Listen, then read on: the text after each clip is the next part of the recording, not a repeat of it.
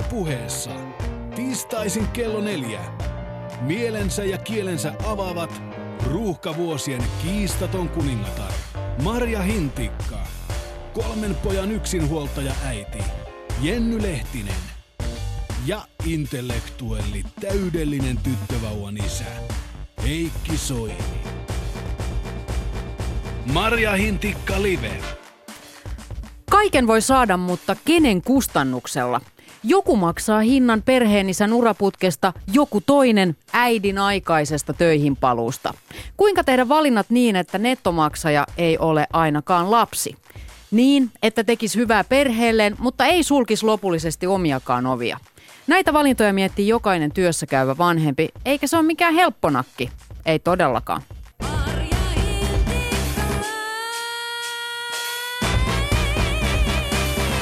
Suorassa lähetyksessä kaksi täydellistä uratykkiä, täydellinen tyttövauvan isä ja täydellinen muija ja yksi varvaspuoli. Täydellinen muija.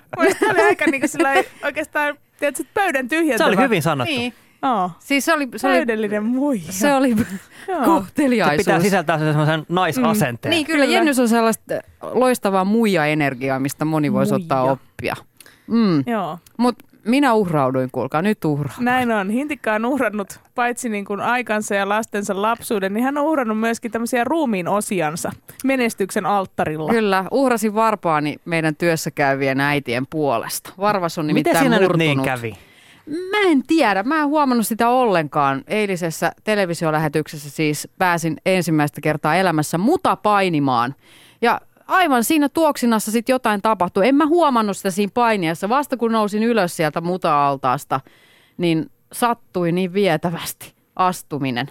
No, mutta onneksi siinä ottelun aina välillä, varsinkin jos on, joo, niin. Niin, te, te, mitä heikkoutta osoittanut siinä ottelussa, koska muutenhan Joo. vastustaja on ottanut niskaleenkin Se alta muutenkin aika oli, yksikään. siis Marjahan oli vähän alta vastaajana. Kyllä mä sanoin, että tommonen, niinku, niinku riuska kotiäiti, niin kyllä se niinku aika hyvin pyöritti. Oli se kyllä todella kova. Joo, mutta mä olin just pääsemässä vähän niin kuin äh, ikään kuin tällaiseen revanssiin, kun aika loppui. Mhm. Eli matsihan jäi ratkaisematta ja se jatkuu vauva Joo, kyllä rehellisesti pitää sanoa, että sun hetki oli juuri Joo, näin on. koittanut siinä Kyllä. loppuvaiheessa, että se, sulla oli ehkä kestävyys oli parempi. Mulla on nyt vakuutustodistus, jos, jonka kanssa menen lääkärille ja siinä on selitys, että leikkimielisessä mutapainiottelussa varvas taittui. Joo. Niin, tosi leikkimielinen, eikö ollutkin? Marikin No, pääsee mm. näihin tämmöisiin kuuluisiin lääkärien saneluita kollaaseihin. Hei, tänään meidän kanssa ääneen pääsee kymmenen vuotta lapsia kotona hoitanut nainen nimeltä Marketta. Kymmenen vuoden jälkeen hänelle tulikin sitten tenkkapoo, kun avioliitto karjutui ja henkilökohtainen talous meni siinä tietysti uuteen uskoon. Mitä Marketta tuumaa näistä elämänvalinnoistaan nyt, kymmenen vuoden jälkeen? Uhrautuiko hän liikaakin? Näin on. Amerikassa siellä johtajia rekrytoidessa syynätään tarkkaan paitsi se itse johtajakandidaatti, niin myöskin johtajakandidaatin perhesuhteet. Löytyykö sieltä taustalta joku tolkun ihminen, Mä ihana tätä puoliso? ilmaisua, tolkun Niin, no, no, ihminen. no. Löytyy, miten sieltä löytyykin joku Tunnet- mental case? Pakotetaanko hänet eroamaan vai jääkö ura siihen? Kyllä se jää. Vielä pitää olla puoliso, joka pitää kodin kunnossa, että uratykki voi suorittaa. Aatelkaa nyt. Tämä kiinnostaa, että miten Suomessa vastaavat rekrytointiprosessit hoidetaan. Sehän on vähän semmoinen niin kuin kielletty hedelmä edes kysästä mitään toisen perhesuhteista. Se pitää jotenkin Eikö se muuten ole tietenkin kiertoilmauksella. ihan niin kuin laillakin kielletty, varsinkin kaikki tämmöiset raskauteen ja tämmöiseen Joo, liittyvät joo. asiat? Sellaisiahan niin ei kuin- saa uudelleen. Mm. Mutta jollain tavallahan ne perhesuhteet aivan varmasti tällaisia huipputason johtajarekrytoijia kiinnostaa. Ja tänään kuullaan, että millä tavalla ne kiinnostaa ja onko naiset ja miehet tällaisissa rekrytointiprosesseissa tasa-arvoisia, koska perhesuhteet. Eli täällä suorassa lähetyksessä kanssamme yksi Suomen pätevimmistä johdon rekrytointikonsulteista Jaakko Norilo. Näin on. Mutta Marjan Varvas, se on uhrattu. Joo, ja uhrautuminenhan on se teema, mikä usein nousee kaikissa vanhemmuuskeskusteluissa. Uhrautuminen, se on se, se on se sana, mihin kaikki kiteytyy. Jos ajatellaan psykologiaa, niin siellä on skeematerapia, jossa uhrautuminen on yksi tunnelukoista. Mä en ole niinku yhtään nyt semmoisen skeematerapia ja No, tunnelukko. otapa- Itse asiassa lukossa mä oon, mutta mä en tiedä, se tunnelukko Mut kuuntele, skeematerapia Tämä liittyy siihen, että tämä on niinku tällainen niinku psykologinen termi, tunnelukko, ja uhrautuminen mielletään sellaiseksi. Mutta kuunnelkaa tätä kun uhrautujan tämmöistä kuvausta. Anna tulla. Miltä kuulostaa? No niin. Et yleensä pidä siitä, että huomio kohdistuu sinun tarpeisiisi. Saatat vähätellä tarpeitasi ja torjua toisten avun. Ei minua varten tarvitse. Saattaa olla tyypillinen kommenttisi, jos joku tarjoaa jotain sinulle. Sisimmässäsi koet kuitenkin vaille jäämistä, vaikka pyritkin sitä torjumaan. Et useimmiten pyydä suoraan sitä, mitä tarvitset, vaan ilmaiset itseäsi epäsuorasti ja toivot toisten lukevan ajatuksesi ja ymmärtävän tarpeesi automaattisesti. Siis puhuttiinko tässä nyt naisista vai eiku, mikä tämä oli? No eikö tämä ihan tämmöinen niin. perusäiti-ihmisen kuvaus? Tämä On. tämmöinen skeematerapian uhrautuja Onks tää- tunnelukko. Onko tämä nyt ihan todella noloa sanoa, että mä tunnistin itseni tuosta No, hyvin no, sä, voimakkaasti? sä, oot, sä oot Joo. uhrautuja. No kerro lisää. Ei, kun mä oon juuri tollanen. Jos mä jotain haluaisinkin, niin hyvin harvoin sanon sitä suoraan, vaan sillä epäsuorasti ikään kuin vihjailen. totta, joo. ja sit en koskaan myöskään siis millään tavalla, niin kun, jos mua kehutaan, niin yle on vähän sillä että no joo. Enkä koskaan myöskään pyydä mitään apua missään. No ei, en minä mitään Mutta silti mäkin olen huomannut, että Heikki sit toisaalta välillä aina niinku tavallaan suuttuu siitä, että jos ei olla ymmärretty hänen Kyllä, tarpeitaan miehenä. nimenomaan. Oikeesti, tämä on ihan totta. Tämä on ihan kyllä. totta. Mä Eli tunnistan nyt itseni Heikki tosta. Soini oivalsi, että sä oot semmoinen tyypillinen marttyyri, uhrautuja, perheenäiti, klisee. Niin, no, Ihan Sen- mahtavaa. Mutta ehkä tämä on siis toteutuu mm. vaan työelämässä. Eihän mä himassa ole tällainen. Siellähän mä oon ihan erilainen, mutta Oot sä töissä mä oon tällainen. Mä oon siellä? niin kuin uhrautuva töissä. Joo. Mistä toi kumpuaa? En Mistä toi minä tulee? tiedä. Sehän oli joku tunnellukkoskeema. Mutta siis- toihan on tosi jännä, koska tosi useinhan se on toistepäin, että sä oot töissä hirveä räyhä ja alfa ja kaikkea, sitten menet kotiin sinne tossun alle ja Heikiltä on toisinpäin, että hän tulee täysin. töihin alistumaan ja sitten hän menee kotiin. Mutta onko mulle ja Jenny sitten toisinpäin? Hei, On. tässä on joku naismieshomma. Musta Te tuntuu, mä oon- räyhäätte täällä ja Kotona. himassa olette sitten ihan Niin. erilaisia. En Aivan. mä tiedä, millaisia te olette kotona. Mieti, miten surkeata se on mullakin. Mun pitää itse asettua sinne tossun alle. Vähän niin kuin oman tossuni alle. Se ei ole ketään alistamassa. Nyt joku sinne äkkiä. Mutta onko Heikki se myös, tässähän on pahoja seurauksia, jos ottaa tämmöisen uhrin roolin elämässä, koska se johtaa tällaiseen passiiviseen vihan ilmaisuun. Mhm. Mm-hmm. Tunnistan. Otat etäisyyttä ja, Ja mökötät. mökötän. Mökötät! Sä sanoit, Eikö se Heikkihän on tunnustautunut mököttäjäksi? Kyllä. siis mä en nyt tajunnut tätä. Joo. Joo, joo. Siis kyllähän mä oon sellainen, että jos mä suutun, niin sitten mä saatan olla tosi pitkään hiljaa, enkä tuo sitä ilmiä, enkä todellakaan anna heti seuraavassa tilanteessa Aa, anteeksi. muuten eilen huomasin sellaisen, kun Jenny sanoi, että sä aikoo mennä huomenna katsoa Star Warsia. Kyllä. Heikki menee neuvolaan ja mä menen katsoa Star Warsia ja Heikki asetti nämä vastakkain, että kumpi, kumpi on Kyllä. tärkeämpää. Mä totesin, että Heikki, sulla on neuvola joka kuukausi, Star Wars on kerran elämässä, Star Wars voittaa. Siksi mökötän, et ole Joo. vieläkään Niin, mä, ja silloin sulla meni mökötys päälle. meni. Sä olit nimittäin aika pitkään hiljaa. Mä ihmettelin, mitä tässä nyt taas tapahtuu. Niin mäkin ajattelin, että eikö tää ollut vähän tämmönen vitsi, niin kuin te aina vitsihetki. kohkaatte näistä, että pitää saada mm. niin kuin, pitää huomioida sitä, että hoidetaan lapsia ja tehdään tällaisia. Ja sitten kun mä kerran siis, mä olin menossa neuvolaan ja sitten jotenkin asetin nämä samaan tarkasteluun, niin yhtäkkiä taas olin tehnyt väärin. Heikki yritti kerätä tosi hyvä iskäpisteitä ja se Darth Vaderin miekalla möläytettiin alas. Kyllä. Mutta kannattaa miettiä ihmiset tällaista niin kuin omaa uhrautumisrooliaan elämässä, koska se on mielenkiintoista, että tämmöinen kun uhrautuminenhan monissa kulttuureissa on tavallaan arvostettua.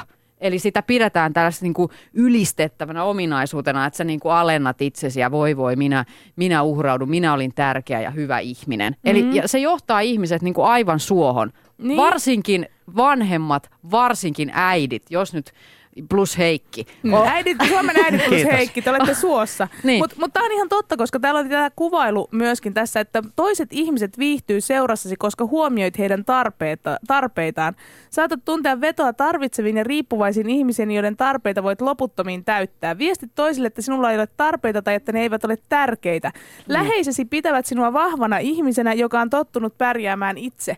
Mutta sittenhän se on ihan hirveätä, kun tämmöinen niin entinen uhri alkaa voimaantua, jonka jälkeen se kääntää sen niin kuin, tavallaan tämän, kuitenkin tämän oman uhriutumisensa ja niin kuin nämä, että hän on kuitenkin itse tehnyt sen, ja sitten yhtäkkiä hän kääntää sen hirveän vihan ulospäin siitä, että miksi te paskat vaan käytätte minua hyväksi, vaikka tavallaan niin kuin hän on itse aina mahdollistanut sen, ja tavallaan niin kuin oikein elänyt sitä kautta. Niin uhri kostaa, eli hei, Joo. Heikin kosto. No mutta justhan te äsken sanotte, että me ollaan suossa, me tämän tyyliset ihmiset. Te Niin. yrititte sanoa, että, että käyttäytykää toisin Niin, ja nyt te kuitenkin voimaantukaa, sanot, mut että älkää, älkää käyttäytykö toisin, koska sitten teille tulisi ikävät oltavat. Kun Niin. uhri voimaantuu. Ei, mutta tavallaan oot saatte voimaantua, mutta älkää vihatko niitä, jotka on tavallaan niin kuin elänyt teidän siivellä, koska, koska te olette itse tavallaan niin kuin kutsunut siihen siipeilemään. Nimimerkki Siipiveikko Jenny Lehtinen. Eli siinä vaiheessa, kun päättää 78. voimaantua, niin pitää hakeutua uuteen seuraan. Nimenomaan, Hakia kyllä. uusia kavereita ja uudet sosiaaliset kuviot. Eikö se on oikeasti, tuossa on varmasti totuuden siemen, koska siis kyllähän tämmöinen niin kuin, tavallaan, jos ihminen muuttaa täysin sosiaalista rooliansa, niin tavallaan myös niiden ympäröivien ihmisten pitäisi pystyä tekemään se muutos. Ja aika harva pystyy sen takia, että, että joku kaveri muuttuu, niin että oho, minäpä muutun myös. Että tavallaan se on surullista, mutta totta, näin se ehkä on. Seurassanne Marja Hintikka Live sekä Jenny Lehtinen ja Heikki Soini. Ja se, miksi tästä uhrautumisesta nyt puhuttiin, on syy se, että tänään me puhutaan siitä, miten asiat perheessä voisi järjestää niin, että kaikki tulee kuuluiksi, kaikki perheenjäsenet, että kenenkään ei tarvitsisi uhrautua. Ja me haluamme, että sinäkin osallistut tähän keskusteluun. Oletko uhrautunut? Miksi? Kaduttaako? Mitä tapahtui sitten? Tuliko ero? Keskustele meidän kanssamme Twitterissä. Hashtag, joka toimii, on Yle MHL ja myöskin Yle Puhe. Antakaa vinkkejä myöskin niille, joilla ei ole lapsia, kun monihan tälleen kaukaa viisaasti sanoo, että esimerkiksi Heikki Soinin lanseeraama yhdyntäsopimus, josta voit lukea lisää osoitteesta Yle fi kautta MHL olisi kannattanut kirjoittaa. Eli sopimus siitä, miten jaetaan vaikkapa perhevapaat sitten, jos jälkikasvua tulee. Eihän näitä asioita tule ajatelleeksi siinä vaiheessa, kun ollaan ah, niin rakastuneita. Niin se ei ilmeisesti tunnu kovin romanttiselta mm. siinä Niin. tilanteessa. Ja jotenkin Niin. siinä ei haluta niin luoda niitä mörköjä sinne, sinne tulevaisuuteen, että, että jotenkin ajat, koska eihän niitä hyviä aikoja varten tehdä niitä sopimuksia, vaan nehän tehdään nimenomaan siihen hetkeen, kun kaikki ei ole enää niin kivasti. Niin, mä, mä oon miettinyt tätä, että jos, jos ajattelen kun kaukaa viisaasti, että miten mahdollistaisi itselleen hyvät saumat yhdistää työ ja perhe, niin oikeasti siltä tulevalta siipalta kannattaisi vaikka katsoa niin kuin hänen tällainen tukiverkkopotentiaali. Kyllä. Sitä ei tule lainkaan ajatelleeksi, että mitä sieltä tämän rakkauteni hekuman hedelmän takaa löytyy. Millaiset vanhemmat hänellä on, onko sisaruksia, muuta sukua, jotka olisi vaikka valmiita vähän niin kuin Ja tukiverkkoilemaan. millainen kulttuuri tässä perheessä on tavallaan tämmöisen yhteistoiminnan suhteen, koska on niinku perheitä, joissa tavallaan ei ole väleissä mitään vikaa, mutta silti nähdään tyylin kerran vuodessa jossain mummon syntymäpäivillä, eikä mitään muuta. Ja sitten on taas tämmöisiä perheitä, missä ollaan koko ajan jatkuvasti aika kiinteässä yhteydessä, ja tavallaan siinä on ihan semmoinen niinku kirjoittamaton sopimus, että aina autetaan, jos joku tarvitsee sitä apua. Mm, Tämä kannattaisi selvittää musta yhdyntäsopimuksen lisäpöytäkirjalla. Kyllä, mutta siinähän oli sellainen, että Liite. sinne voi itse lisätä. Joo. Niin. Tähän oli vain Mutta tämmöinen mut pohja. miten sä voit luvata sen, että kyllä, että minun, minun vanhempani ja sisarukseni ovat aina valmiita auttamaan meidän perhettämme No siinä on myös hetkellä. sopimusrikkomukset pitää käsitellä, että jos näin ei mm. sitten tapahdukaan, niin mitä sitten tehdään? Ainoa milloin voi kieltäytyä on norovirus. Koska Niin sitä ei sitten halua. niin. Si- mm. Silloin voidaan olla vaan niin, että oven ulkopuolelle ruokakassi ei tarvitse tulla muuten auttamaan tartuntavaaran pelossa. Mutta tämmöinen vastakkainasettelu, se ei ole ohi perhekeskusteluissa. Se nyt on käynyt tässä syksyn aikana selväksi Kyllä. vai mitä? Maria Hintikka Liven suorassa televisiolähetyksessä otettiin eilen kantaa vastakkainasetteluista ehkä, ehkä väsyneimpään. Uraäiti vastaan kotiäiti. Ja mehän päätettiin ratkaista tämä ottelu ihan kertaheitolla. Nimenomaan. Marja, tämä meidän piin kova uraäiti, hän heittäytyi vapaasta tahdostaan mutapainiotteluun kolmen lapsen kotiäidin Johanna Tunkkarin kanssa, joka siis on itse asiassa meikäläisen naapuripakko nyt tässä vähän elvistellä. Tiesin hänet sisukkaaksi muijaksi. Tämmöisestä nyrkkeilymatsista tuttuun tapaan eilisen mutapainimatsin alussa otettiin naisesta mittaa tuijottamalla ja heitettiin solvaukset. Nyt kuunnellaan, mitä uraäiti ja kotiäiti sanoivat toisilleen. Kohta sä miehessiivellä elävä lompakkoturisti syöt mutaa. Just tollaset työtä vieroksuvat elämäntapa imettäjät pilaa kaikkien naisten maineen. Mitä sit kun sun mies löytää jonkun nuoremman ja kauniimman elätettävän? Sä jäät yksin lasten kanssa. Yksin.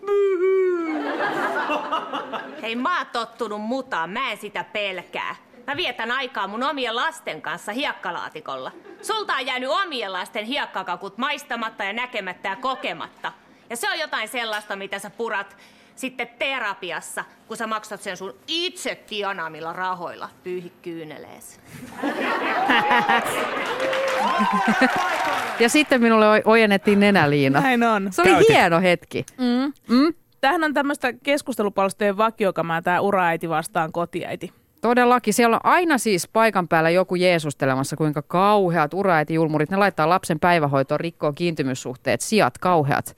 mm. ei kelpaa naiseksi edes sanoa. Sitten tulee puolustajat, ne kommentoi, että hei come on, joidenkin äitien on vaan pakko käydä töissä. Että ei ole mikään, että minä valitsin tällaisen uraäiti henkilöbrändin, vaan perhe on perhana elätettävä, siksi käyn töissä. Mm. Ja mulla on jäänyt, mm. sa, siis tuosta kun sanoit tämän kiintymyssanan, niin mulla on jäänyt vähän epäselvä, kun jollain tavalla siis joku tietty ihmisryhmä on ominnut tämän kiintymyssanan itselleensä. Siis on tämmöinen kiintymysvanhemmuus, josta puhutaan.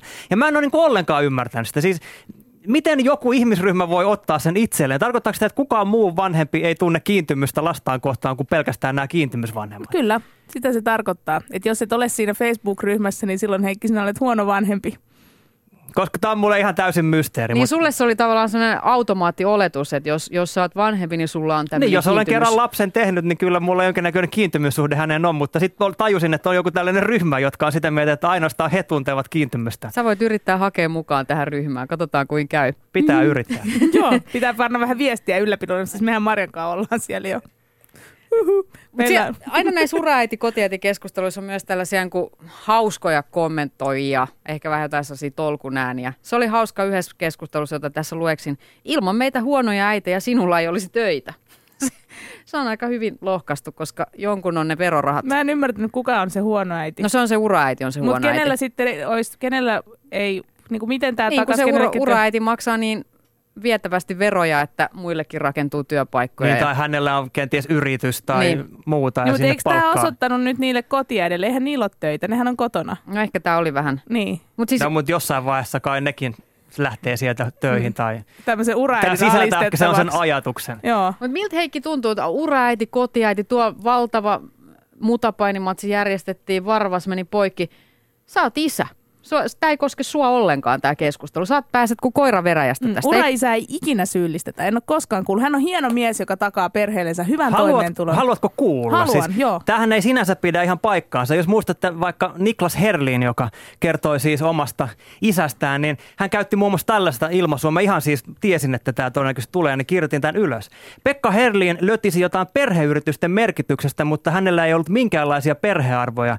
Ihmisenä isäni oli kusipää, ihmishirviö hirviö, pahinta laatua oleva sika, joka olisi pitänyt steriloida hyvissä ajoin, on yhteiskunnallisesti vaarallista, kun hulluimmat levittävät sairaita geenejään, Niklas kertoo. Että ei tämä nyt ihan pidä paikkaansa, että tämmöisiä uraisia no, ei koskaan syyllistettäisi. Mutta tämähän ei ollut siitä isän urasta, vaan hän oli vaan siis huono isä.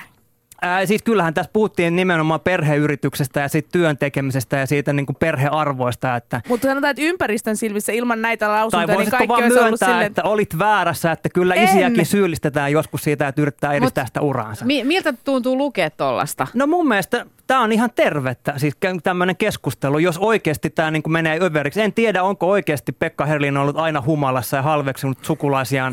niin, kuin, niin, niin mutta eihän toi liity sen uraan, hän on paska ihminen.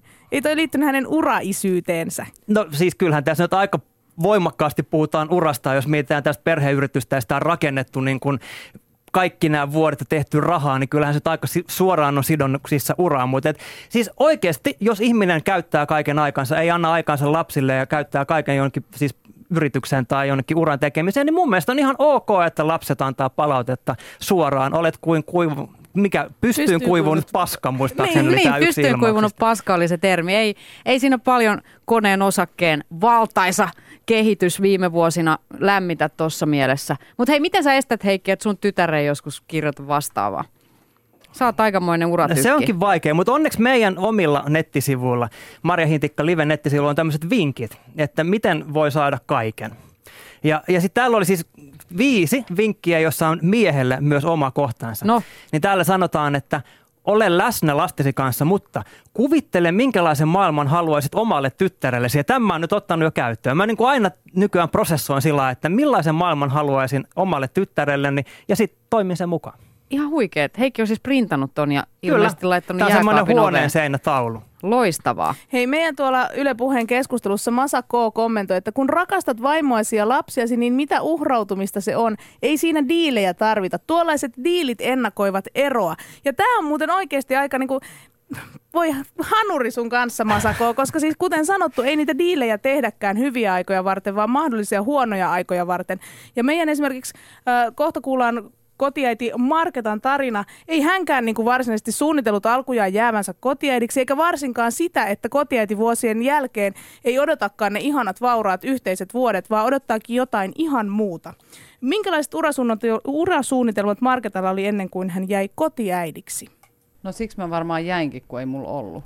Kun, kun mä olin töissä, työssä, missä mä en halunnut pidemmän päälle olla, niin mä ajattelin, että mä jään nyt kotiin ja suunnittelen siinä sitten, että mitä mä teen. Millainen sun identiteetti kotiäitinä oli? Mitä sä ajattelit itsestäsi silloin? En mä tiedä. En mä varmaan ekoin vuosina ajatellut mitään sillä sen kummemmin. Mutta sitten kun lapset oli vähän isompi, sitten mua vähän ehkä alkoi vaivaa se, että hei, et, et mä vaan täällä hengailen kotona. Tai mä luulen, että se alkoi vaivaa muita ihmisiä enemmän kuin mua ei lapsia varmaan vaivannut yhtään, niillä oli kivaa.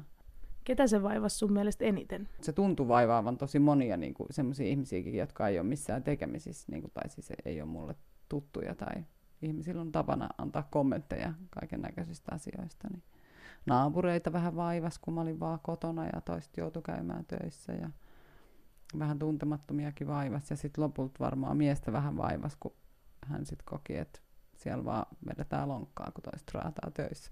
Miten sun mies sitten reagoi siihen? Oliko tämä teidän yhteinen päätös, että sä jäät kotiin noin pitkäksi aikaa? Oli, alun perin oli joo, ja se oli siinä matkan varrellakin, mutta sitten sit hän vissiin vähän muutti mieltään siinä, siinä matkan varrella. Mutta sitten kun mä rupesin katselemaan työpaikkoja ja olisin saanutkin työpaikkoja, niin eihän sitten halunnut sitäkään. Niin se oli vähän hankala tilanne. Sitten mä vaan päätin itse, että mä oon nyt kotona siihen, kunnes nuorimmainen menee kouluun ja sitten menin itse kouluun. Millainen tapahtumaketju siitä sitten lähti käyntiin?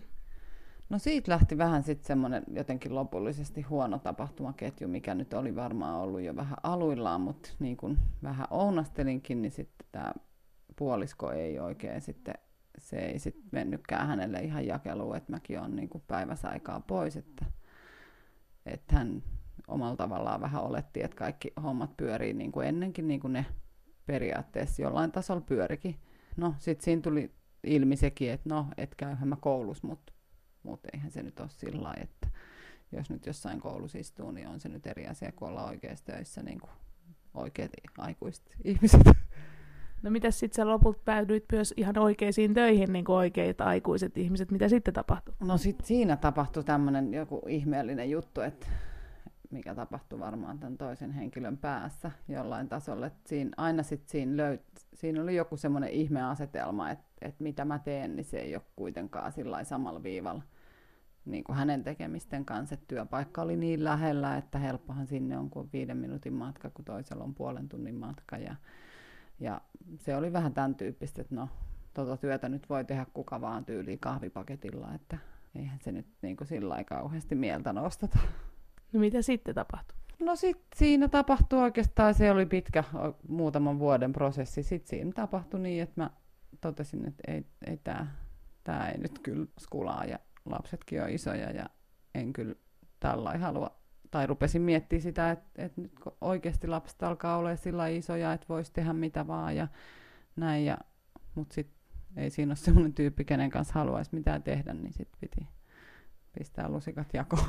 No miten se sitten on vaikuttanut suhun taloudellisesti? Teillä tuli ero, miten, miten teidän omaisuus esimerkiksi jakautui? No omaisuus jakautui kyllä, itse siihen suostuin, mutta jakautui kyllä hyvin selkeästi tällä vähän niin kuin, miten se voisi sanoa, 65-35. Mä olen siellä huonommalla puolella. Sitten loppujen lopuksi kuitenkin tällä toisella puoliskolla oli semmoinen ajatus, että hän on ne rahat ja kaikki tienannut, niin sitten se meni vähän niin. Siitä olisi toki voinut tapella, jos olisi jaksanut, mutta ei jaksanut, kun oli niin väsynyt kotiäiti. Mietitkö ikinä oikeasti sitä, että, että sä olit kymmenen vuotta kotona, se vaikutti sun urakehitykseen, sun eläkekertymään, kaikkeen. Koetko se siitä koskaan mitään katkeruutta? En mä siitä, mutta ehkä siitä, että, että siitä mä olisin niin halunnut jotain semmoista tunnustusta, että sitten taas toinen on mennyt niin kuin, urassaan tosi, tosi paljon niin kuin, eteenpäin ja kouluttautunut hirvittävän korkealle, niin se ei kuitenkaan olisi ollut mahdollista, jos mä en olisi ollut kotona, että se ei niin kuin mitenkään olisi voinut toteutua noiden lasten kanssa niin, että molemmat on töissä, niin kyllähän sitä nyt kaikki aina haluaa jotain tunnustusta tekemisestään. Kun ei saa sitä työkavereilta eikä pomoilta eikä muilta, kun ei ole sellaisia, niin sitten olisi se kiva kuulla sieltä kotota. Jälkikäteen ajateltuna, mitä sä tekisit toisin? No en varmaan muuta kuin, että todennäköisesti olisin niin kuin lähtenyt opiskelemaan siinä sivussa jotain niin kuin aikaisemmin. Mutta kyllä mä silti olisin niin kuin lasten kanssa ollut kotona. Mitä mieltä sä oot siitä, että, että millaiset tavallaan, nytkin sanoit, että teille esimerkiksi erossa sit kuitenkin sä jäit taloudellisesti alta vastaajaksi, et saanut kiitosta niistä uhrauksista, joita sä oot tehnyt sen eteen, että sun puoliso pystyi luomaan sellaisen uran kuin hän halusi.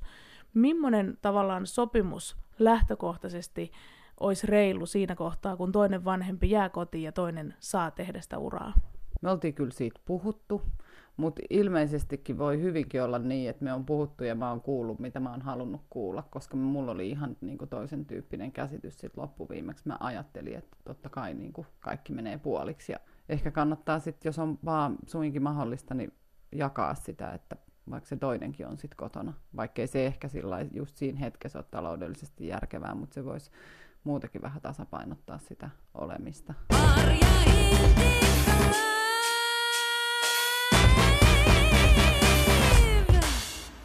Näin meille kertoi Marketta, kymmenen vuotta kotona lapsia hoitamassa viettänyt nainen, joka nyt on täysin uudessa elämänvaiheessa, koska avioliitto karjutui ja piti miettiä koko tämä oman elämän valintaprosessi täysin uuteen uskoon. Niin no mulla jäi tuosta jotenkin mieleen se, miten Marketta kuvaili sitä, että kun hän aloitti tämän kotiäitiyden, niin ei hänellä ollut millään tavalla mielessä, että kymmenen vuotta tässä nyt oltaisiin. Mutta hänellä oli jollain tavalla siis tämmöinen niin kuin uran suhteen nimenomaan tämmöinen näköalattomuus, että ei oikein tiennyt, että no mitä haluaisi tai mitä tekisi. Ja sitten asiat vaan jotenkin meni näin. Mm. Ja se... Lapsia syntyi kolme kappaletta ja niiden kanssa sitten aina oli vähän niin kuin se, että no ei tässä nyt oikein pysty tätä ajatustyötä tekemään tai nyt näitä valintoja tekemään, että miksi pohtia sen pidemmälle tässä kohtaa. Mun mielestä yksi mielenkiintoisimmista tutkimustuloksista liittyen näihin perhevapaisiin, johon on törmännyt, on se, että kun aina ihmiset perustelee, että no me nyt päädyttiin tähän, että vaimo jää kotiin, kun se olisi taloudellisesti vaan kuitenkin niin paljon tyhmempi ratkaisu, että minä jäisin. Ja sitten todellisuudessa tutkimusten mukaan ihmiset ei edes tee mitään laskelmia siitä, mitä se taloudellisesti tarkoittaisi, mm. jos toinen jäisi kotiin. Plus... Eli ne vaan tekee nämä ihan sellaisen niin kuin,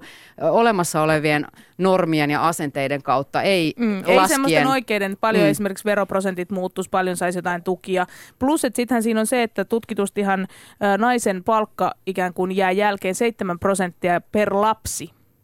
Kyllä. siitä miehen palkasta, niin onhan se nyt oikeasti niin kuin käsittämätön uhraus, mikä pitäisi jotenkin oikeasti huomioida. Mutta kun tämä on ihan sama kuin synnytyksessä, että vaikka sulla niin repeis navasta ahteriaasti kaikki, niin tärkeintä on, että sulla on se lapsi siinä. Niin ihan sama tässä, että vaikka sä viettäisit mm. koko loppuelämässä kurjuudessa, niin tärkeintä nyt, että se lapsella on hyvä olla, että eihän sillä äidillä väliä ja isä mm. porskuttaa. Niin, mä muistan lukeneen sellaisen tutkimuksen, että varsinkin jos, jos niin kuin jää kahdeksi vuodeksi, tai kaksi vuotta on se selkeä niin kuin raja. Kyllä. Et jos saat alle kaksi vuotta pois töistä, niin se vielä ehkä niin kuin menee aika hyvin, mutta sen jälkeen se rupeaa niin kuin vaikuttamaan aika voimakkaasti. Mutta oikeasti, mistä mä oon tällä hetkellä huolissani, on tietysti niin kuin miettii tätä meidän taloudellista tilannetta. Ja just tällaiset marketan kaltaiset tyypit, joilla nyt ehkä niin kuin se ura ei ole just sillä, että se on niin kuin parhaassa kohdassaan siinä vaiheessa, kun sinne kotiäidiksi jää. Niin – oikeasti se tilanne, että jos et sä tiedä niin kuin, mihin sä haluut ja se työnhaku on vähän vaikeaa, sulla on niin kuin, muutenkin ehkä ollut vähän sellaista, että ehkä tässä nyt ei niin ura lähde ihan hirveäseen nousukiitoon, niin on aika helppo jäädä sinne himaan. Ja sitten tästä myöskin mun mielestä niin kuin tuntuu sitten taas toisinpäin, että naisille jotenkin tunnutaan ajattelevan niin, että se on niin parempi tai se on niin kuin ihan ok ikään kuin jäädä sit sinne himaan, jos se niin kuin ura ei oikein lähde ja sitten sä vaan niin kuin pidennät sitä kotiaikaa. Ja sitten yhtäkkiä siinä venähtää kymmenen vuoteen ja hommat menee aika vaikeaksi. Kyllä näitä kannattaisi miettiä ja suunnitella, eikä vaan antaa asioiden humpsahtaa johonkin jamaan. Sekin on aivan fakta, että naisilla, jotka työskentelee johtotehtävissä, on keskimääräisesti vähemmän lapsia kuin muilla naisilla. He ovat myös useimmin perheettömiä. Jenkeissä totta kai tutkitaan kaikki mahdolliset perhesuhteet, kun johtajaa rekrytoidaan. Suomessa on vähän sellainen kuin asia, jota ei saa sanoa ääneen, tai siitä tulee hirveä halo, jos työhaastattelussa edes viitataan johonkin, että jahas, jahas, miten siellä kotihommat sujuu? Onko mm. siellä tämmöinen niin uhrautuva puoliso hoitamassa perhettä ja lapsia? Niin, Tämä on tosi mielenkiintoinen kenttä. Rekrytointi, uramahdollisuudet, onko naiset ja miehet siinä tasa-arvoisia. Ja nyt suoraan lähetykseen onkin saapunut mies, jonka työ on etsiä ja rekrytoida johtajiksi sopivia ihmisiä. Todistettavasti hän on siinä onnistunut ehkä satoja kertoja. Tervetuloa rekrytointiguru-konsultti Jaakko Norilo. Kiitos, kiitos. Hei, sä etsit hyviä johtajia ja löydät heitä, niin kolmella lauseella, millaisia ihmisiä halutaan johtajiksi vuonna 2015? Tänä päivänä on tosi tärkeää, että se vuorovaikutus on ihan aitoa ja syntyy dialogi läheisten kanssa. Toinen varmasti on se, että pystyy näkemään metsän puilta, priorisoimaan ja tekemään johdonmukaisesti sitä työtä ihmisten kanssa. Ja varmaan kolmas on se, että on innostunut, saa mukaansa lähimmät. Tiedät, tulee kiva meininki, voittajafiilis ja sitten mennään ja tehdään yhdessä. Mä Siis luulen, että hän ei niinku rekrytoi mua nyt. Mä just selitin, että mulla oli tänään aivan tumput tippunut jo ennen tätä lähetystä ja kaikki tekemättä. Mutta sä, oot- sä oot innostunut. Se No, mä saattaa innostunut, joo. Niin, mutta päteekö tämä kaikkiin aloihin yhtä lailla? Onko tämä sellainen yleissääntö? Kyllä mä sanoisin, että varmaan niin kuin yleisesti ottaen joo, mutta totta kai eri aloilla on erilaiset kulttuurit ja eri firmoissa. Niin kun mä mietin jotain raskasta teollisuutta, niin sinne niin kuin innostunut, niin se ei välttämättä ole se juttu, mitä se Se on some mielikuvissa. Niin, varmasti siinä on eroja. Ihan varmasti on eroja, mutta kyllä mä sanoisin, että semmoinen näkemys siitä, että teollisuus on konservatiivista, jos ei tapahdu mitään, niin se on vähän vanhan aikaa. Okei. Okay. Millaisia tyyppieroja on aikamme nais- ja miesjohtajilla? Nyt saa niin kuin yleistää ihan karkeasti. Eli se tarkoittaa, että mies versus nainen. Kyllä. Kyllä. Vai voiko, Sitä voiko he aina? Varmaan se, varmaan se mer- merkittävin ero on se sukupuoli. Sen jälkeen voi sanoa, että ominaisuuksissa ei myös sitä niin kuin voi kategorisoida suoraan. Ei, ei mitään. No en mä sanoisi, että voi mitään. Että kyllä niin, niin erityyppisiä johtajia on kummankin sukupuolen porukoissa ja mä rekrytoin kyllä niin paljon johtajia ja tapaan päivittäin johtajakandidaatteja sekä että, että mä en, en ollenkaan ajattele. Ja suurin osa asiakkaista myöskään ei mitenkään yritä edes rivien välissä määrittää, että onko se nainen vai mies siihen soveliaan. No millainen tyyppi on ollut sulle semmoinen onnistuminen, että jes, tajusinpä rekrytä ton? No semmoinen, joka on ollut vähän yllättävä, oli nimenomaan raskaasta teollisuudesta, prosessiteollisuudesta, ison kansainvälisen konsernin johtoryhmästä nainen, hyvin arvostamani nainen, joka tuli täysin yllätetyksi. Hän oli päättänyt, että mä otan sapatin, noin 50 ja mietin vähän, mitä mä haluan jatkoelämälläni. Ja mä soitin hänelle ja sanoin, että sä haluat tämän kuitenkin kuulla, että tuot jutellaan. Ja ensimmäisestä keskustelusta lähtien hän sanoi, että mä en olisi ikinä uskonut, että joku uskaltaa mulle ehdottaa tällaista. Hän on menestyvän terveydenhoitoalan yrityksen toimitusjohtaja ja pärjännyt erittäin hyvin ja erittäin motivoitunut, erittäin vuorovaikutuksellinen, näkemyksellinen ja pystyy priorisoimaan. Ja vaikea ympäristö. Okei, vautsi. Mistä toi sun mielestä muuten kertoo, että siis tollaisessa asemassa olevat ihmiset niin kuin lähtee hakemaan ylipäätään jotain sapattia. Siis että no, niin kuin tulee tarve, puhutaan downshiftaamisesta ja muusta. Meillä on niin kuin ihmiset, jotka tekee mandariinikiinnoksi jotain kansainvälistä kauppaa ja sitten ne haluaa yhtäkkiä, aina haaveeni on ollut pitää omaa kahvilaa. Ja sitten niin kuin, mistä se oikein kertoo? Mm, hyvä kysymys. Varmasti yksilöllistä. Nopeasti sanottuna joku voi sanoa, että jonkinasteisesta väsymisestä. Ehkä tänä päivänä on entistä enemmän tullut mahdolliseksi itsensä tutustuminen myös uran aikana sillä lailla, että ei sen tarvitse olla raiteella se elämä. Eikä se ura, vaikka se on miten uraohjusmainen, niin ei se ole ylös sinne pääjohtajaksi tai hallitukseen jonnekin yritykseen. Se on jotain ihan muuta. Ja moni meistä miettii. Itse myös on tehnyt uravaihdoksia. Suorassa lähetyksessä siis rekrytointiguru konsultti Jaakko Norilo. Ja sä oot itsekin aikanaan vienyt perhettäsi 15 vuotta ympäri maailmaa urasi takia. Niin millainen roolitus teidän perheessä toimi tuolloin? No oli siinä mielessä hyvin selkeää, että jo siinä opiskeluaikojen lopulla, kun alettiin olemaan Varpun kanssa yhdessä, niin mietittiin, että mitä me oikeastaan halutaan. Ja meillä oli aika lailla konservatiiviset arvot niin, että joo, opiskelut loppuu ja sitten mennään naimisiin ja sitten hommataan kämppä ja tulee lapsia. Mä uskon, että siinä vaiheessa tulee jalkapallojoukkueellinen, mutta kolmen kohdalla. Nyt rauhoitutaan vähän. Ja Hyökkäysketju. se saatiin aikaiseksi kolme makeita jätkää ja, ja tota, niin ne on nyt täysikäisiä ja on, on lentänyt pois ja, ja kahdestaan muistellaan paljon sitä aikaa. Hän on juristi, oli 13 vuotta himassa. Teki ratkaisun siitä, että hei, me tehdään tätä yhdessä ja en voi sanoa, että se olisi ollut taloudellinen ratkaisu tai se olisi ollut välttämättä edes järkiratkaisu, vaan se sopi meille. Me ollaan varmaan luonteeltamme pikkusen erilaisia ja kumpikin arvostetaan kaiken päälle kuitenkin sitä perhettä ja meidän mielestä, että jos lähdetään lapsien kanssa tekemisiin, niin silloin kannetaan vastuu siitä. Ja meillä se toimii kyllä sillä lailla mukavasti, että jokainen on, on kasvanut mieheksi, ihan eri ammatit. Yksi asuu ulkomailla ja yksi on vielä opiskelemassa ja he on yhteydessä vaimooni varmaan viikoittain ja osa tulee käymäänkin vielä meillä himassa ihan sillä lailla, että me vietetään yhdessä joitakin vuoden juhlapyhiä ja näin. Pystyttiin synnyttämään se tasapaino. Ja ehkä mä täydentäisin sitä mun ihan ekaa vastausta sillä nimenomaan, että minkälaisia johtajia haetaan, niin kyllä varmaan pyrkimys on siihen, että se ratkaisu kestää. Se Miksei- elä, elämä on jotenkin hallinnassa. Miksei sun pojat ole yhteydessä suhun? Mä meinasin kysyä ihan samaa, että kyllähän Mä tässä jotain tätä on kysymystä, mä tapahtunut. odotin Mm. tätä kysymystä. Erittäin hyvä kysymys. He on. Ja me tehdään paljon asioita yhdessä. Me käydään joulusaunassa kundien kanssa ja meillä on erilaisia harrastuksia, joita me tehdään ja kuulutaan klubiin ja tällä lailla. Mutta kyllä se yhteys on erilainen mun mielestä, kun puhuttiin vähän aikaisemmin siitä nainen-mies erosta, niin kyllä äidin suhde on erilainen kuin isän suhde. En mä sano, että toinen on parempi, toinen on huonompi, toinen on tiiviimpi, toinen on harvempi. Meillä se menee niin päin. No te olette tommosia hyvin kouluttautuneita ja älykkäitä ihmisiä ja Oi, teillä oi. on nyt mennyt asiat hyvin, koska te olette edelleen yhdessä ja perhe on onnellinen. Teittekö te jonkunlaisen sopimuksen sun vaimon kanssa siitä, että hän oikeasti pisti uransa jäihin 13 vuotta ja jäi hoitamaan teidän yhteisiä lapsia kotiin? Ainahan asiat ei mene noin hyvin. Joo, eikä se varmaan ollut ihan niin suunnitelmallista, että emme tiedetty, miten paljon se tulee kestämään ja mitä siinä tulee tapahtumaan. Ja mullakin oli välillä Duunin kanssa suuria vaikeuksia, mäkin olin vähän aikaa himassa. Ei, ei siinä ollut semmoinen niin kuin mikään ylempi johdatus, vaan kyllä me ihan rationaalisti mentiin päivä kerrallaan. Ja mikä siinä varmaan oli merkittävintä, ne oli ihan se, mitä sanotaan tuolla alttarilla. Tahdon. Me tahdottiin, että Mutta tämä ette tehnyt pelaa. mitään sopimuksia, siis selkeitä semmoisia, että jos ero tulee, niin vai, no mutta olitte Kun tietysti on- naimisissakin. Hyvä kysymys, nimenomaan juristivaivohan on, on, on Niin, mä että hän on varmaan niin katsonut kyllä kaikki silleen, että selvää, että kun ton rengastaa, niin selkeä minä vien kaiken tästä mukanani, jos ero tulee. Mä luulen, että sitä ei tule ja, ja, ja toivon tietysti ja työskentelen. Mun mielestä tämä on tahdon asia ja, ja se, että miten formaalia siitä tekee, niin on varmaan hyvin yksilöllistä. Me ei tehty sellaista ollenkaan. Minkä verran koit huonoa omatuntoa sit siitä, että vaimon ura oli jäissä ja itse tosi kiireisenä? Mä uskoisin, että me kumpikin miljoona kertaa siinä aikana mietittiin, että oliko tämä järkevä päätös.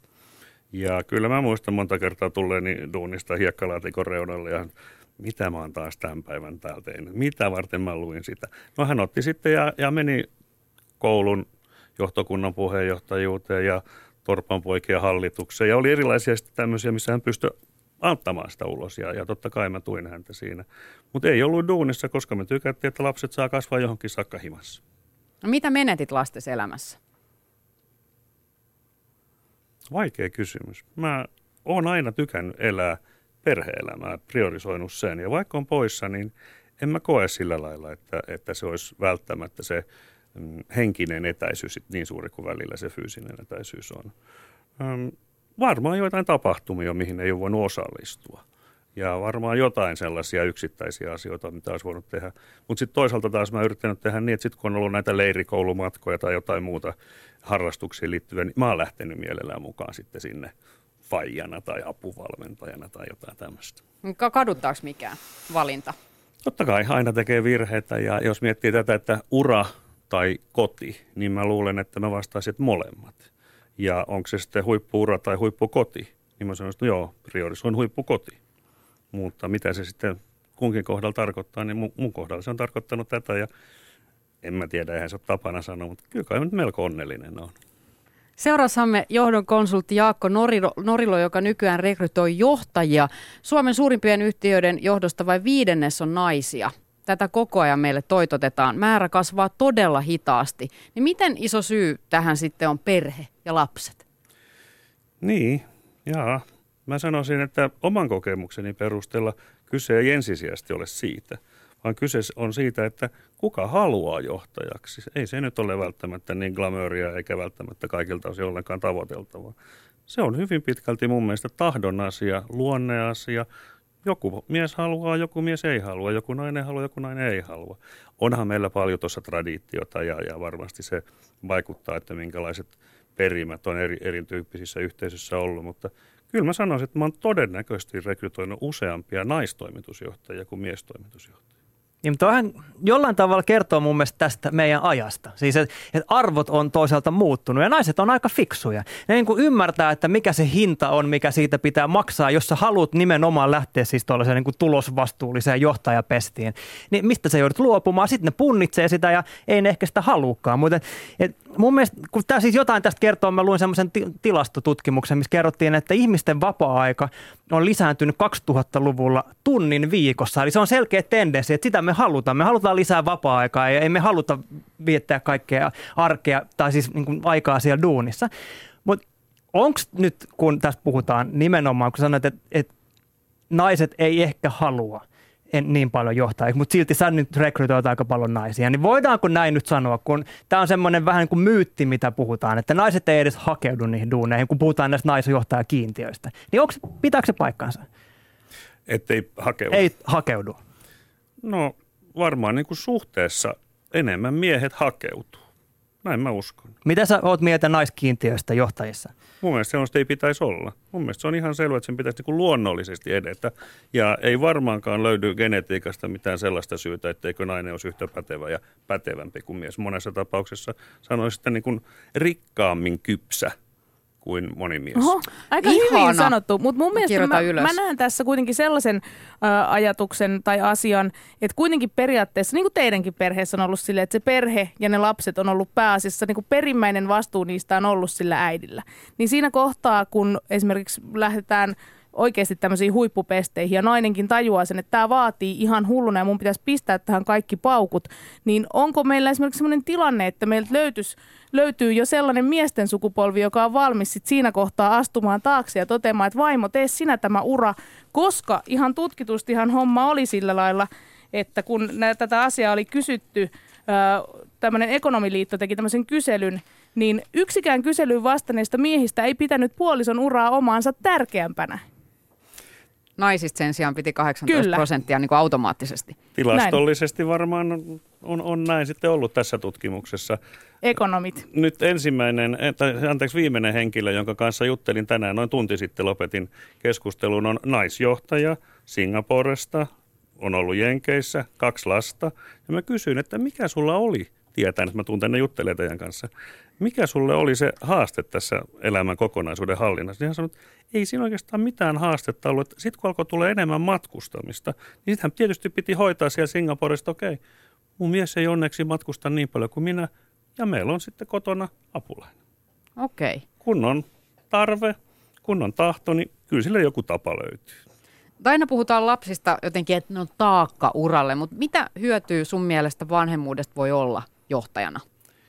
Kyllä kai että kokemus toisten ihmisten kanssa työskentelystä on niin johtajalle kuin jokaiselle ihmiselle tosi tärkeä. Ja kyllähän johtajuudessa on se vastuu. Ja vastuu on paitsi omasta tekemisestä myös sen välittömästä ja välillisistä vaikutuksista koko sille organisaatiolle ja liittymäpinnoille. Kyllähän himassa on iso vastuu. Meitä on tosi vähän koulutettu siihen rooliin, mitä me isänä ja äitinä sitten tullaan tekemään. Ja kyllä ne kokemukset on mielestäni ihan yhtä lailla arvokkaita kuin sitten koulussa saa oppi tai harrastuksissa opittu, partiossa opittu johtajuus tai jotain tämän tyyppisiä. Eli kyllä mun mielestä kotona oppii sen vastuunhoidon kautta toisten ihmisten kanssa tekemiseen ja kyllähän siinä puhutaan myös tietyllä tavalla kasvatuksesta, joka varmaan johtajalla on siihen ympäristönsä nähden, ei sillä termillä, mutta kuitenkin se vastuu siitä, että hei me mennään eteenpäin, me saavutetaan toisaalta odotetut tulokset ja toisaalta me mahdollistetaan arvokas kasvu jokaiselle, joka tekee meidän kanssa duuni. Mun mielestä se on aivan loistava juttu.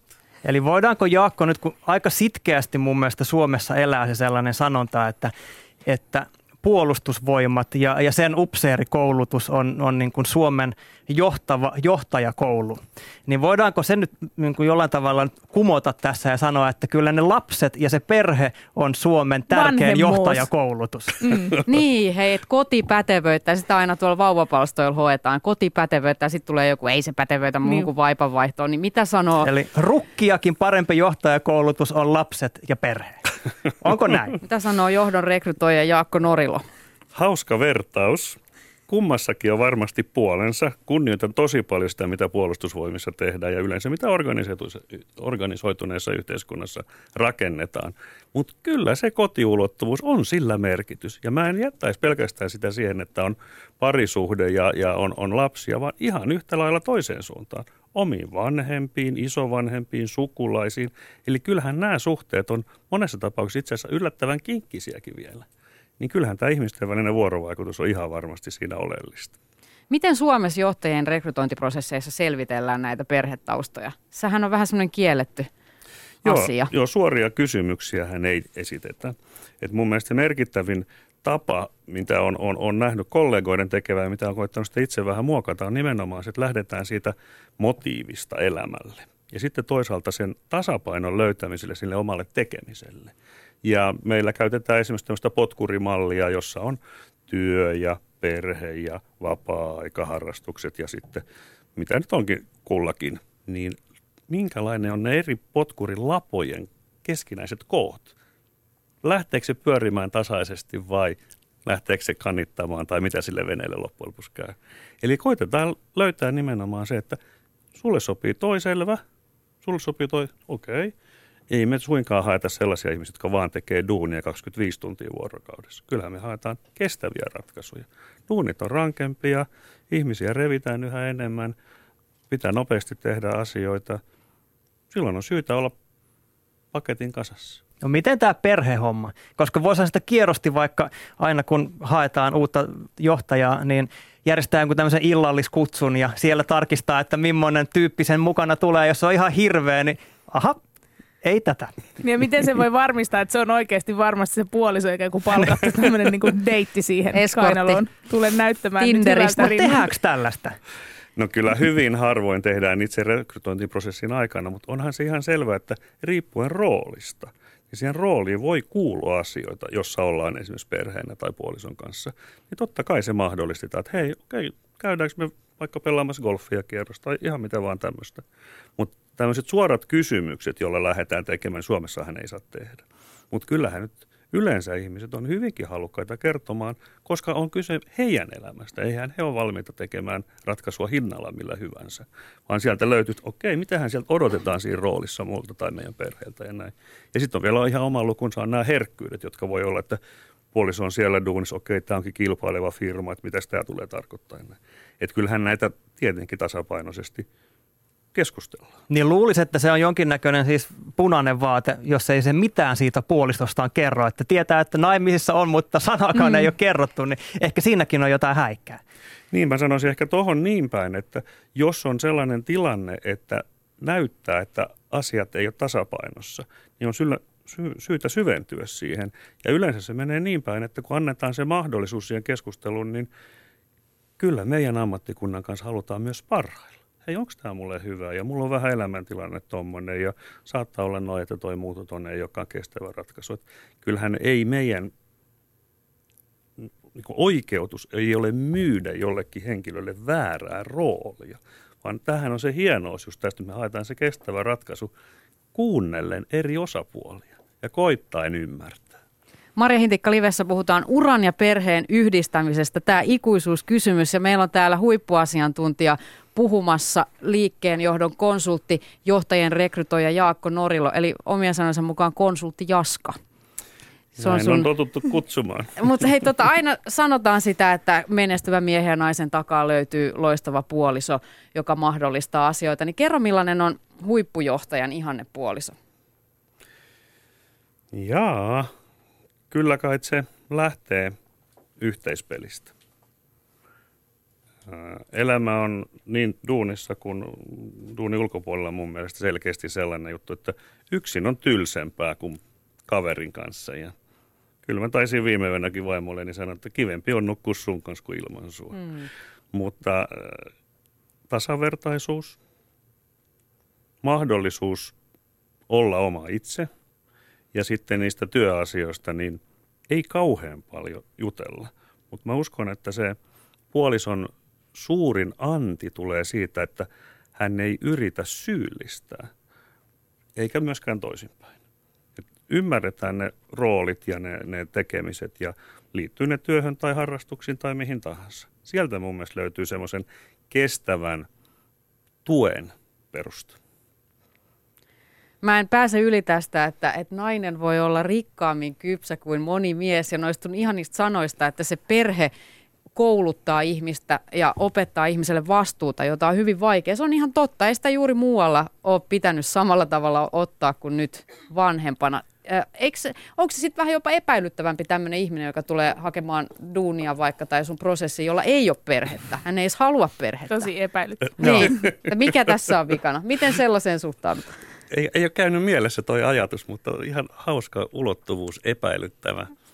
Tuota, Epäilyttävä perheetön. Kyllähän jossain vaiheessa niin, niin varmaan oli sellaista mielikuvaa, että teidän käyttämä termi huippujohtaja, niin hän uhraa kaiken sillä alttarilla ja ei voi olla oikeastaan elämässä muita asioita. Ei se ole kyllä sillä lailla.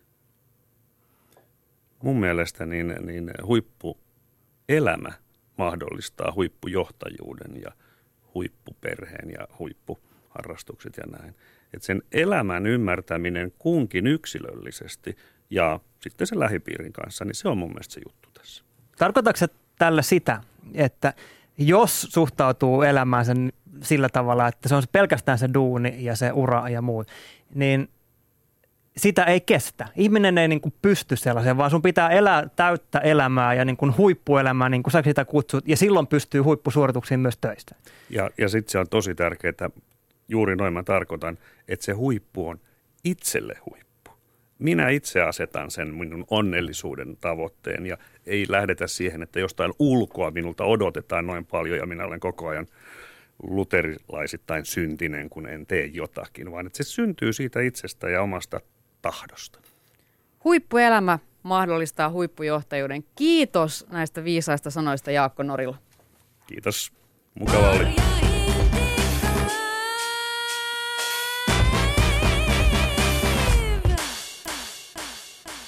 Joulu on taas, joulu on taas. niin, mä ajattelin, jos vielä kerran sanon, että täällä on siis Marja Hintikka Live, Marja Hintikka, Jenny Lehtinen ja Heikki Soini paikan päällä. konsultti Jaska saatellaan juuri ovesta ulos. Ja tota, niin, niin, tilannehan on se, että tämä oli nyt, kuulkaa, tältä erää viimeinen Marja Hintikka Live varsinainen lähetys tältä vuodelta. Jäljellä on enää Marjan äsken jo hieman raottama joulun hämärä verho.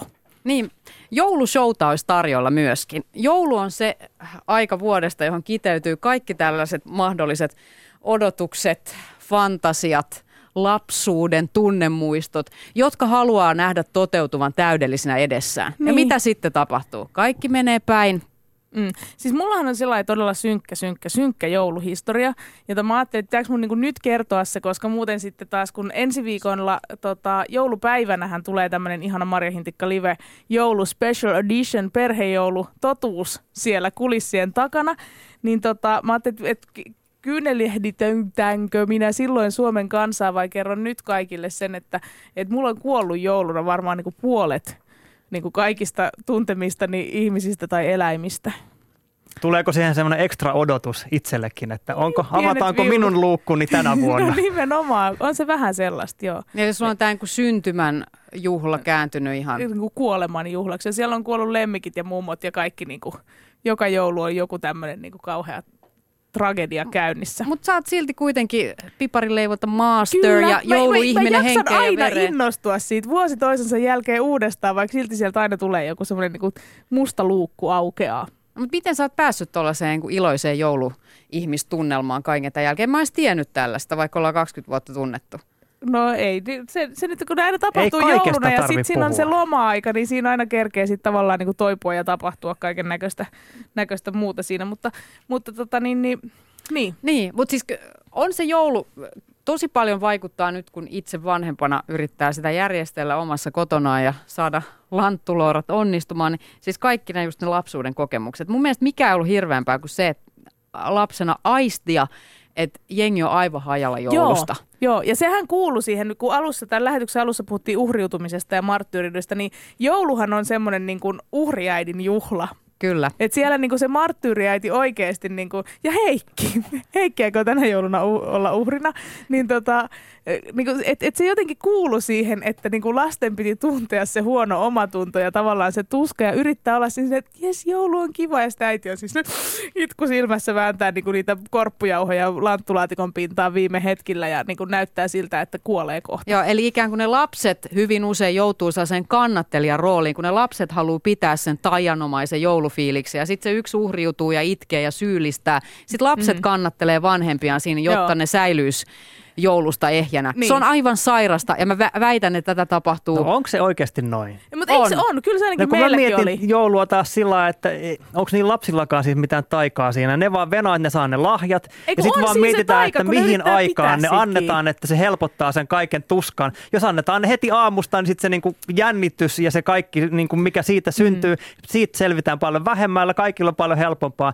Mutta siis mullahan on ensimmäinen joulu vasta isänä, että eihän mä nyt sikäli ole hirveän syventynyt vielä tähän tähän vanhemman rooliin joulupyhien aikaan. Mitä sä oot suunnitellut? No en ole itse asiassa vielä ihan hirveästi suunnitelma. Mä en ole mikään jouluihminen, sen nyt on myönnettävä. Aivan. En hirveästi pidä joulusta. Mikset? Totta kai pitää olla jouluihminen. Meinaatko survoa lanttulotaa kyynel silmässä?